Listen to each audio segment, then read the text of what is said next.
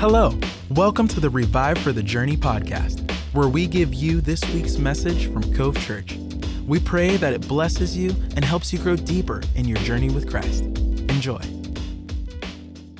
Well, hello again, Cove Church. So great to be with you today as we continue our series. In fact, have the last installment in our series that we have called Treasure, all about the things that God treasures, uh, hoping that we could treasure those things as well.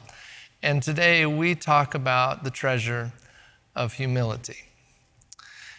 It was 1986, and two large ships collided in the Black Sea of Russia. Hundreds died in that accident there in the icy waters.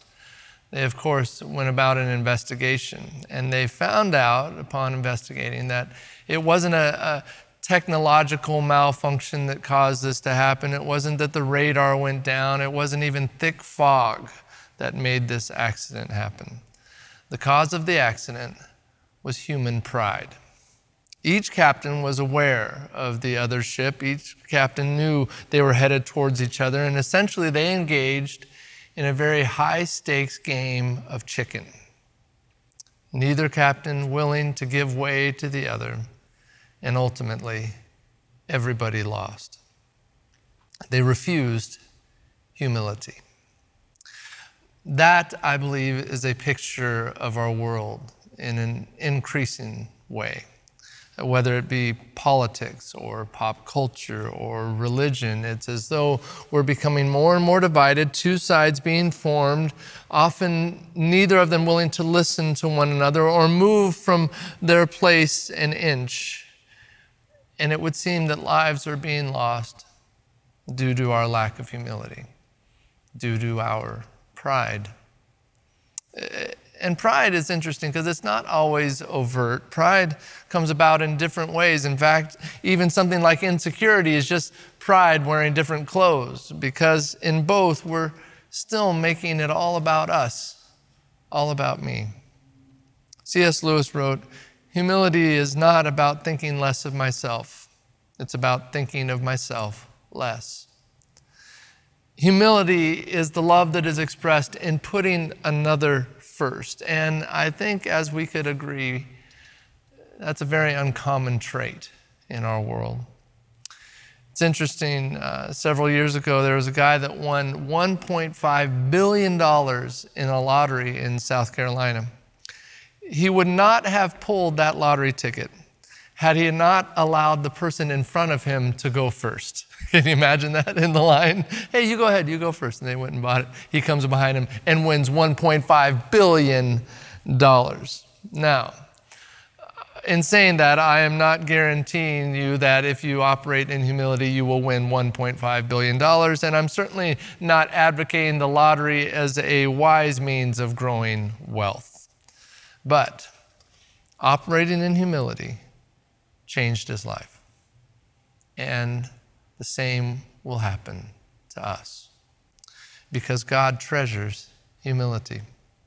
If there is one prevailing characteristic about Jesus, it's humility. He embodies it. But humility for us is a strange thing, isn't it? Even to talk about humility is strange because the moment I give examples of it, I don't have it anymore. you know, let me tell you the story. One time I was super humble. We just lost it. Humility, it's like underwear. It's really important, but if anybody sees it, then something's wrong. or, or you're in downtown Eugene. That's the other reason that could happen. Humility is a unique treasure to God, and it is an essential treasure to God. Because the whole of Scripture points to the Creator God who humbles himself to his creation, who treasured humility above all.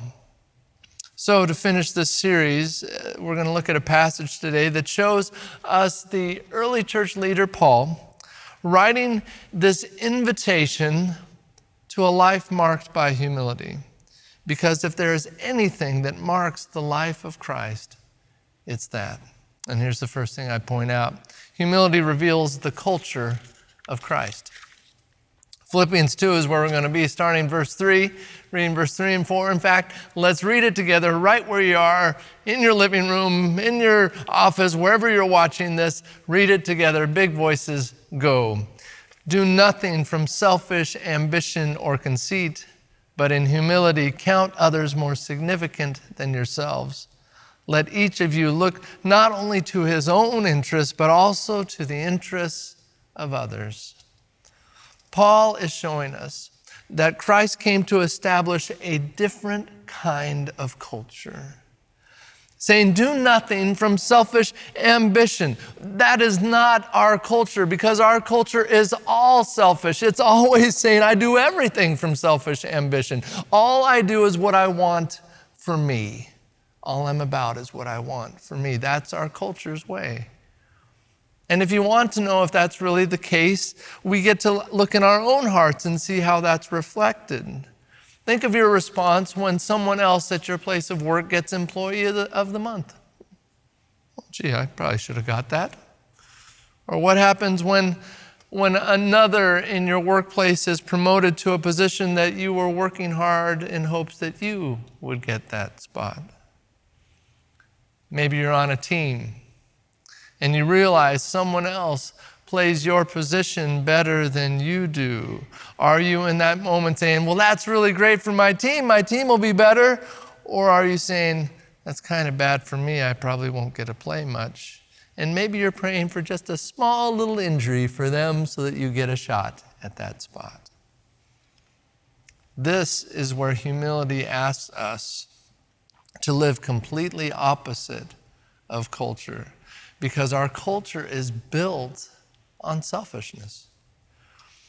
If you want to be truly countercultural, follow Jesus. You will be. because you, Jesus will say to us, put others above yourself. It's saying, I don't look to my interests, I look to yours. I don't look to my accolades, I look to yours. I don't look to my needs, I look to yours. In genuine humility, we're not even in the equation. It's Jesus and others that are. Where I desire the success of others even more than I desire the success of myself. And you have to ask the question who lives that way? who will do that? Well, here's why we would do that it's because the corporate ladder of the kingdom goes down, not up. This is how God's kingdom works. Success is not found in how many people I lord over, it's found in how many people I serve under. This is how the kingdom works.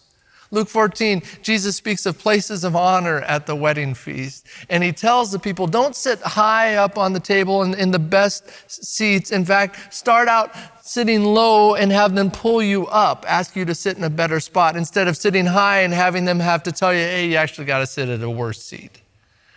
And I think the best example of this is there was a woman in Matthew chapter 15. She's a, a foreigner in that culture, not highly respected, not highly esteemed. But she comes to Jesus. He's at a table, and she asks Jesus to heal her daughter. And Jesus responds. At first, it sounds kind of mean, but I can almost see him saying this with a wink, you know. It's like he's testing her. He says, Well, I, I, I came for the children of Israel. I, I, I can't take their bread and give it to the dogs. that sounds kind of mean, right? But her reply is this, I think also with a smile. Yeah, but even the dogs get the scraps from the table. And what does Jesus say about that woman? He says, Your faith is great. And her daughter was healed. Why was her faith great because her humility was great. She said, I don't even need a seat at the table. I'm just happy to be near the table. I'm just happy to be in the room. Yet in life, we spend so much time scrambling for position. I'll step over you. I'll step around you. I'll step on you to get ahead. And Jesus calls us to the exact opposite. Only those willing to make themselves last will ever be first. But see, we hear that and we don't trust that. We don't want to be left out. We don't want to be left alone. It, it, happens early on in our lives, right? We want to have that friend group. We want to have that place to belong. Uh, in, in, my high school growing up, there, there were four essential groups in the high school, four different groups. You had jocks, cowboys, preppies, and stoners. Those were the four groups. They were identified by their clothing. You could do it easily. It was Nike, Wrangler, Izod, and Aussie. Those were the clothes. It was a place to belong for every person. And, and even I, I find in life that even those that, that behave like outsiders, they still want a place where they can feel like an insider. I remember talking to a friend years ago, and, and um, I, at the time he had, had a, a, really tall mohawk, painted blue, um, lots of, of piercings, which isn't that unusual now, but back then it was, it was pretty edgy for how long ago this was. And I remember asking him, you know, what is it about this look for you that is important? And he said, oh, I just want to express my individuality. I just want to show the world this is who I am. I don't want to be boxed in. And I thought that's just so great. And then I remember watching him as, as we left our conversation and he went to be with his friends. And they all had blue mohawks and piercings and they looked just like him. So much for individuality. I think it was much more about finding a place to belong. We go to a lot of effort to make sure we are not left out, that we're not left behind. But humility says if you would put Jesus first, if you would put others first, you'll never be last. This is the promise of Christ. But often, we chase all of these other places trying to fit in hoping to get a good seat at the table instead of trusting that if I would place Jesus first in my life, He will then place me where I'm most effective, where I'm made to be. And it's amazing because if I truly put Jesus first, what happens is I start to see people differently. I see them like Jesus sees them. I, I, don't see people as a threat. I don't see people as a means to some end. I see them as a treasure Perhaps, yes, a diamond in, in the rough, but still a treasure. That I can see God's work in people who do not yet even see God's work in themselves. It's the common grace in humanity. This is the heart that changes in me as I put Jesus first. It allows us to love every person simply because every person is an expression of the imago Dei, the image of God. This is how people are elevated. I mean, I, think of things uh, that you can experience in life, like when I, when I eat a voodoo donut. I, I, don't know if the folks that made that voodoo donut are, are, are in relationship with Jesus or not. I don't know any of that, but man, I can appreciate the artistry. That is a beautiful gift of common grace. It's just good, right?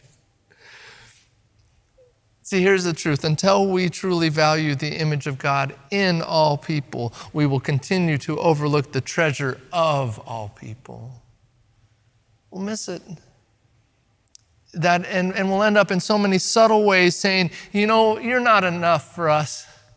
You're not enough for me. You're, you're so far from, from my level of goodness.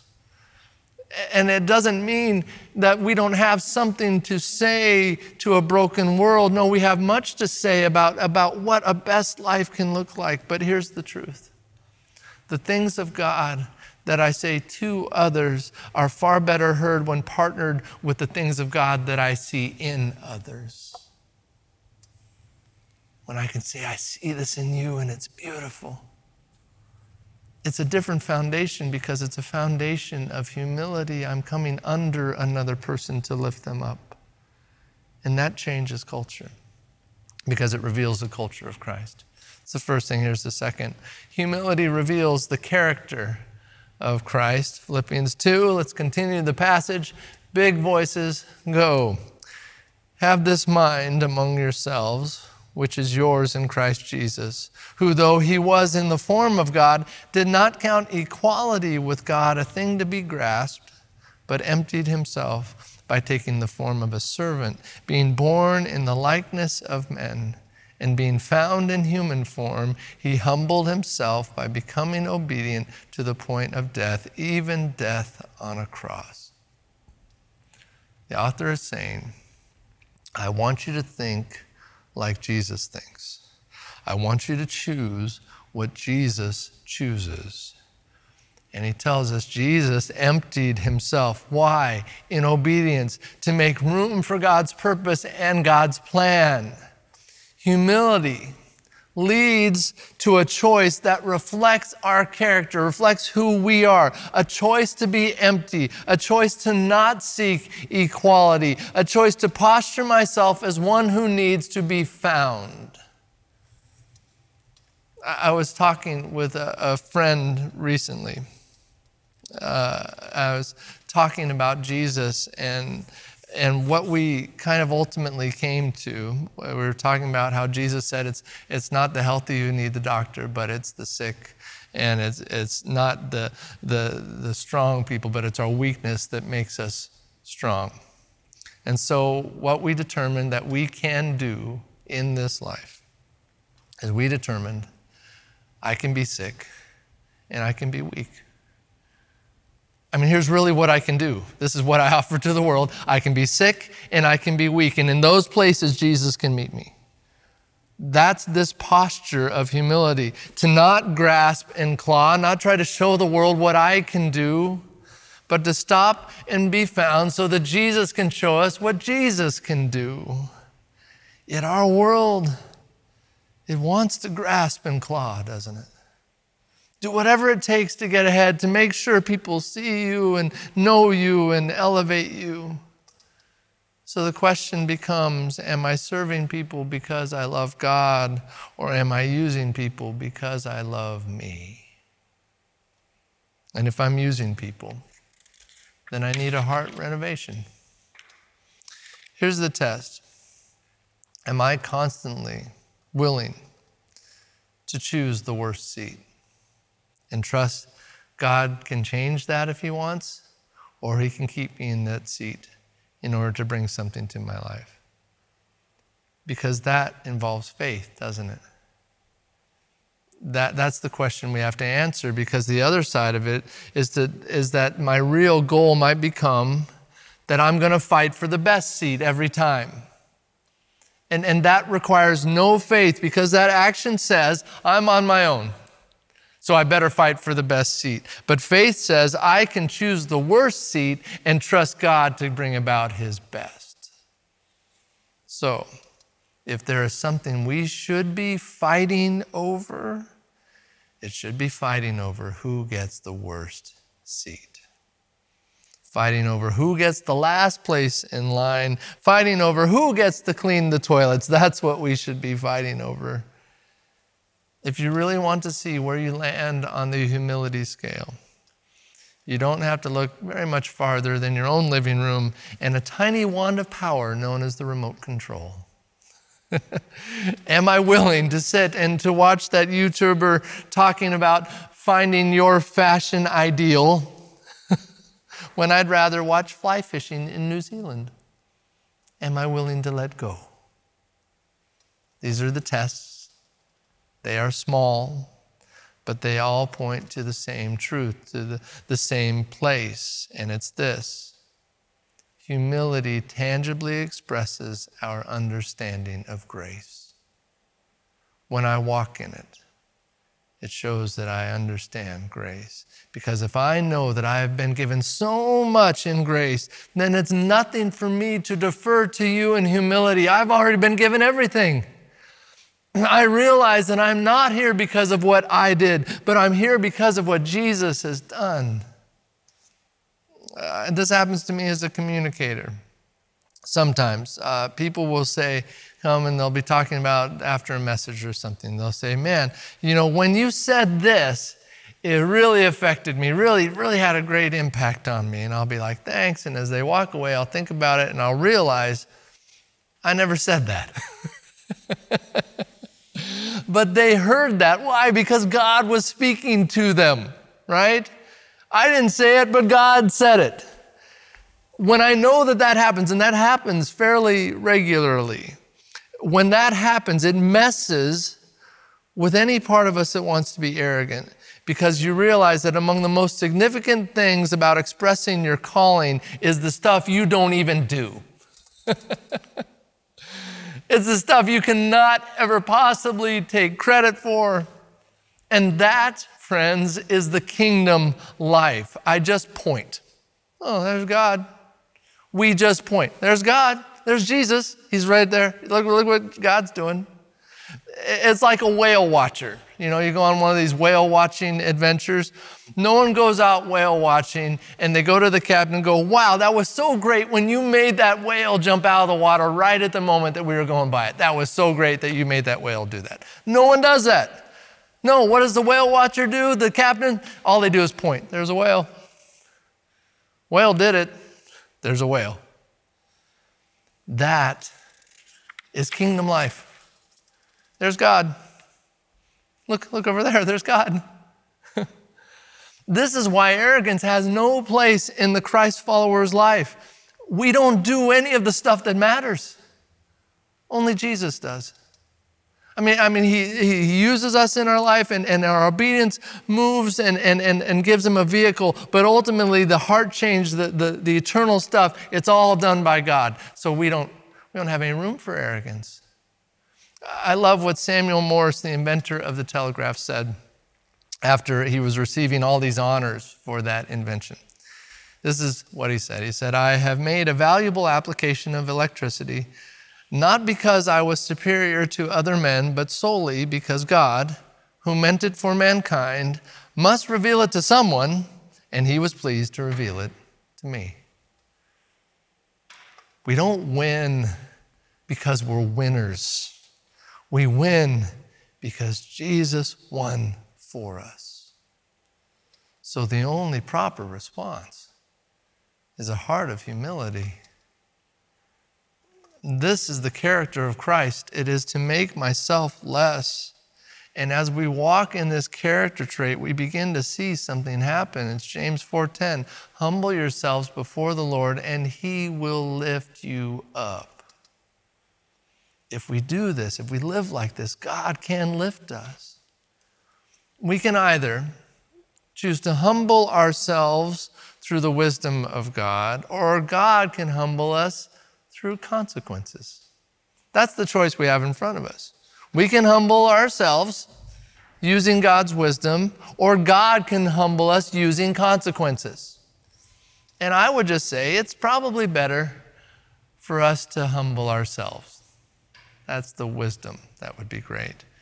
Reminds me of a story. There was a small boy. It was bedtime, so he was sent to bed by his father. And uh, five minutes later, after he was in bed, you hear him call out from down the hall, Dad! What, son? I'm thirsty. Can you bring me a glass of water? Dad says, No, son, uh, you've had your chance. Uh, it's lights out. It's time for sleep. Five minutes later, Dad, what? I'm thirsty. Could, could, could, I please, please just have one glass of water? No, son, you can't. It, it's bedtime. And if you ask again, I'm going to have to go in there and, and give you a spanking. Five minutes later, Dad, what? Dad, when you come in to give me a spanking, could you bring a glass of water? Same end, much more painful route.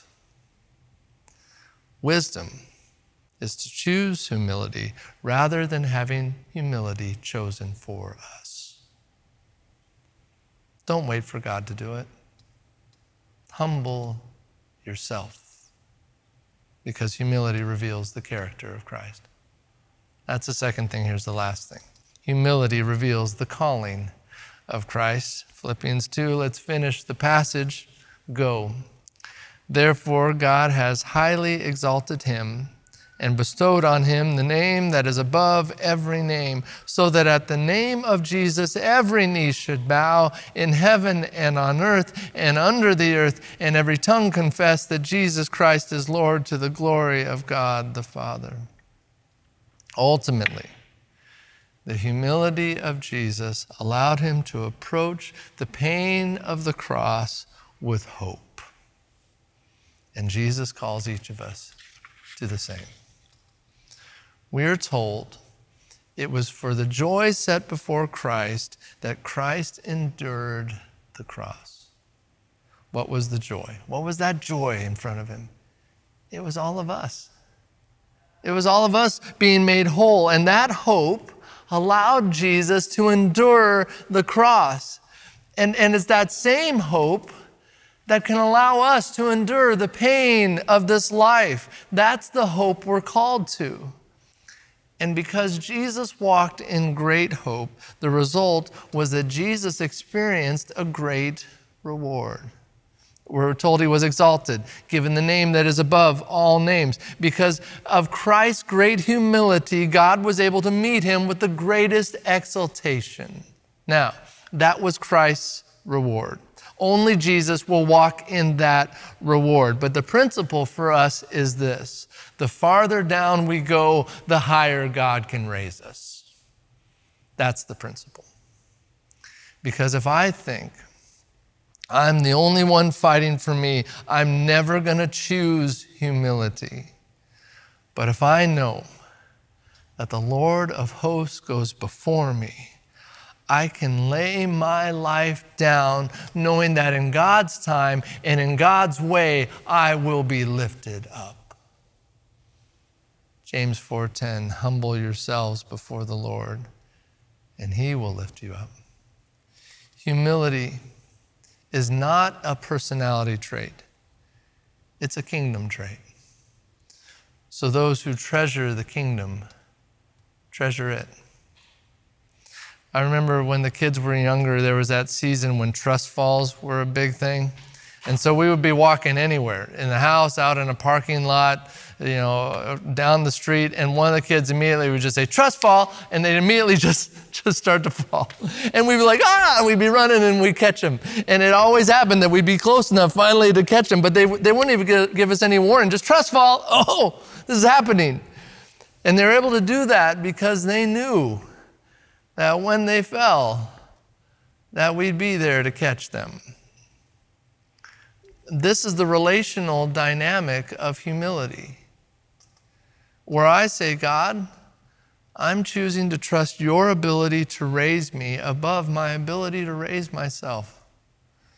Humility is not just about making myself less, it's about allowing God to be more in my life.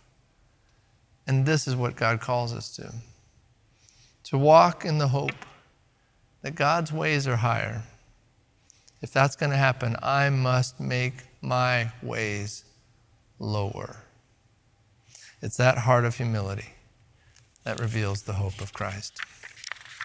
I'll close with this sweet story. It's a favorite of mine. There's a little girl, and, and she um, saw in a, a, dime store this, this fake pearl necklace. And uh, she just thought that was amazing. So she did a bunch of chores around the house uh, to allow her to save up enough money that she could buy this fake pearl necklace. So she did so, and she put on the pearls and she wore them every day, all the time. Never took them off, wore them in the shower, wore them in the pool, never took them off, to the point where it started to discolor her neck because it, they were fake. So it was starting to make turn her neck green, and it wasn't really a good thing. And, and her parents knew that, and they're trying to figure out how to, how to help her with this.